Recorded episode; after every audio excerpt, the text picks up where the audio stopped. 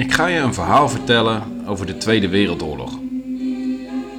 Ik ga niet de hele oorlog behandelen, maar een klein, klein onderdeel. Het verhaal speelt zich af in het begin van de oorlog. En wellicht dat het daarom een beetje over het hoofd wordt gezien, door vrijwel iedereen.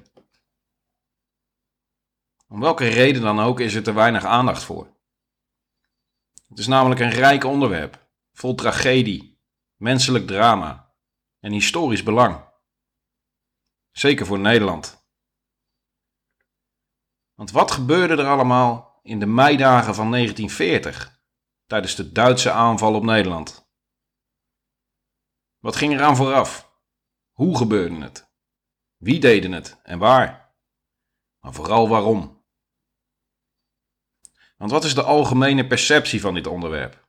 Hoe wordt er tegenaan gekeken? En klopt dat eigenlijk wel met de realiteit? Ik denk van niet. Ik wist er toen ik jong was ook niet veel van af. Verhalen over de oorlog waren vaak over de bezetting of de bevrijding. Het ging niet vaak over die meidagen. Het algemene idee wat ik had meegekregen was van een korte en kansloze strijd. Dat er een paar dagen over en weer een paar schoten zijn gelost, maar dat op veel plaatsen iedereen met zijn handen omhoog stond. En dat een groot deel van ons land niet zo negatief aankeek tegen een Duitse overname. Toen ik een kleine twintig jaar geleden een ruimere interesse kreeg in de vaderlandse geschiedenis, en dus ook in dit onderwerp, kwam ik er al vrij snel achter dat het echte verhaal heel anders ligt. Ik was zeker niet de enige die matig op de hoogte was. Ik denk dat weinig Nederlanders weten wat er toen allemaal gebeurd is. Maar waarom is dat? Is het zo dat Nederlanders niet zoveel hebben met hun eigen geschiedenis? Of met geschiedenis in het algemeen? Of dat we het liever hebben over de succesvolle momenten in de geschiedenis? En dat we dit fiasco collectief hebben weggestopt? Want een fiasco was het natuurlijk. Daar bestaat geen twijfel over. Als je er iets algemeens over wil zeggen, in ieder geval wel. Het Nederlandse leger was totaal niet opgewassen tegen onze oosterburen. Maar is het verhaal daarmee dan ook af? Ik denk van niet. Want waarom was dat dan zo? Waarom was ons leger zo slecht? En wat hadden we dan wel? En waarom was dat Duitse leger zo sterk? En hoe sterk waren ze dan? Waarom vielen ze Nederland eigenlijk aan toen? Hadden we dit kunnen voorkomen of was het allemaal onvermijdelijk? En was het wel zo dat we kansloos werden overlopen, zonder noemenswaardige tegenstand te bieden? Of kon het Nederlandse leger verrassend genoeg toch op een aantal plaatsen wel een vuist maken? En zo ja, waar dan? En wat gebeurde daar dan precies? Deze vragen ga ik proberen te beantwoorden. Ook ga ik proberen om een uitgebreid overzicht te geven van de oorlog in mei 1940, met historische context. Maar ik ben geen gediplomeerd historicus.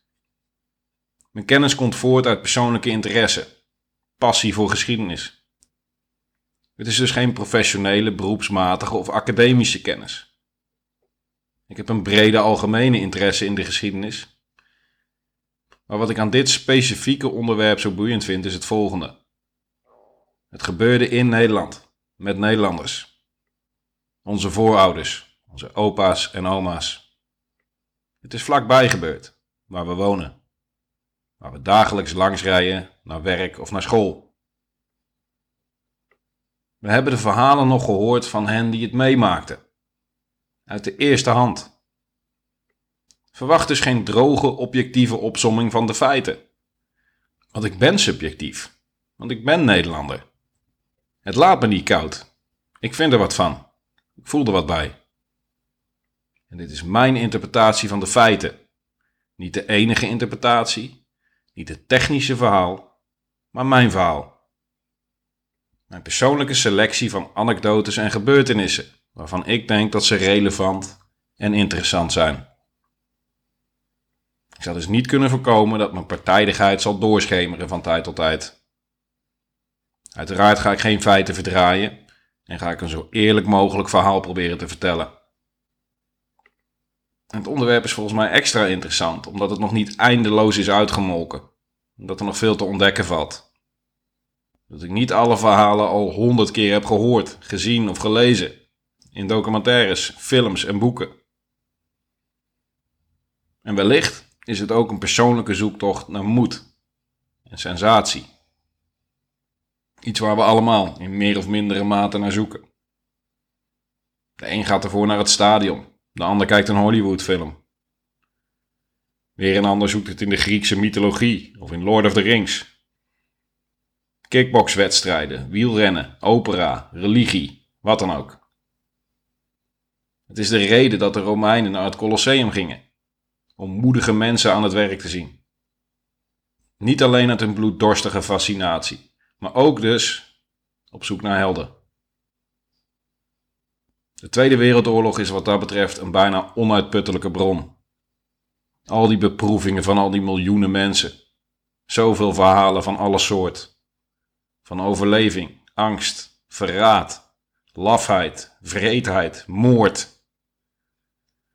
Maar wat het meest tot de verbeelding spreekt, zijn de heldenverhalen. We smullen ervan. Vaak gaan die dan over onze bevrijders, de Amerikanen en de Britten. De Canadezen, de Polen en de Russen krijgen al wat minder aandacht. Maar allemaal verdienen ze erkenning en respect. Net als de Nederlandse soldaten. Ze waren de eerste met de Polen die echt iets terugdeden tegen de nazi's.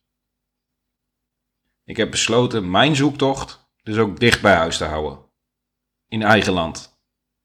Waar je het misschien niet verwacht. Maar waar een grote hoeveelheid bijzondere verhalen ligt.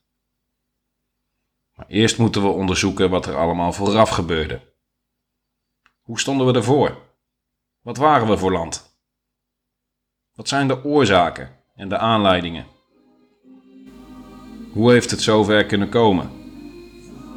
En welke personen, beslissingen en aspecten hebben er allemaal een rol gespeeld?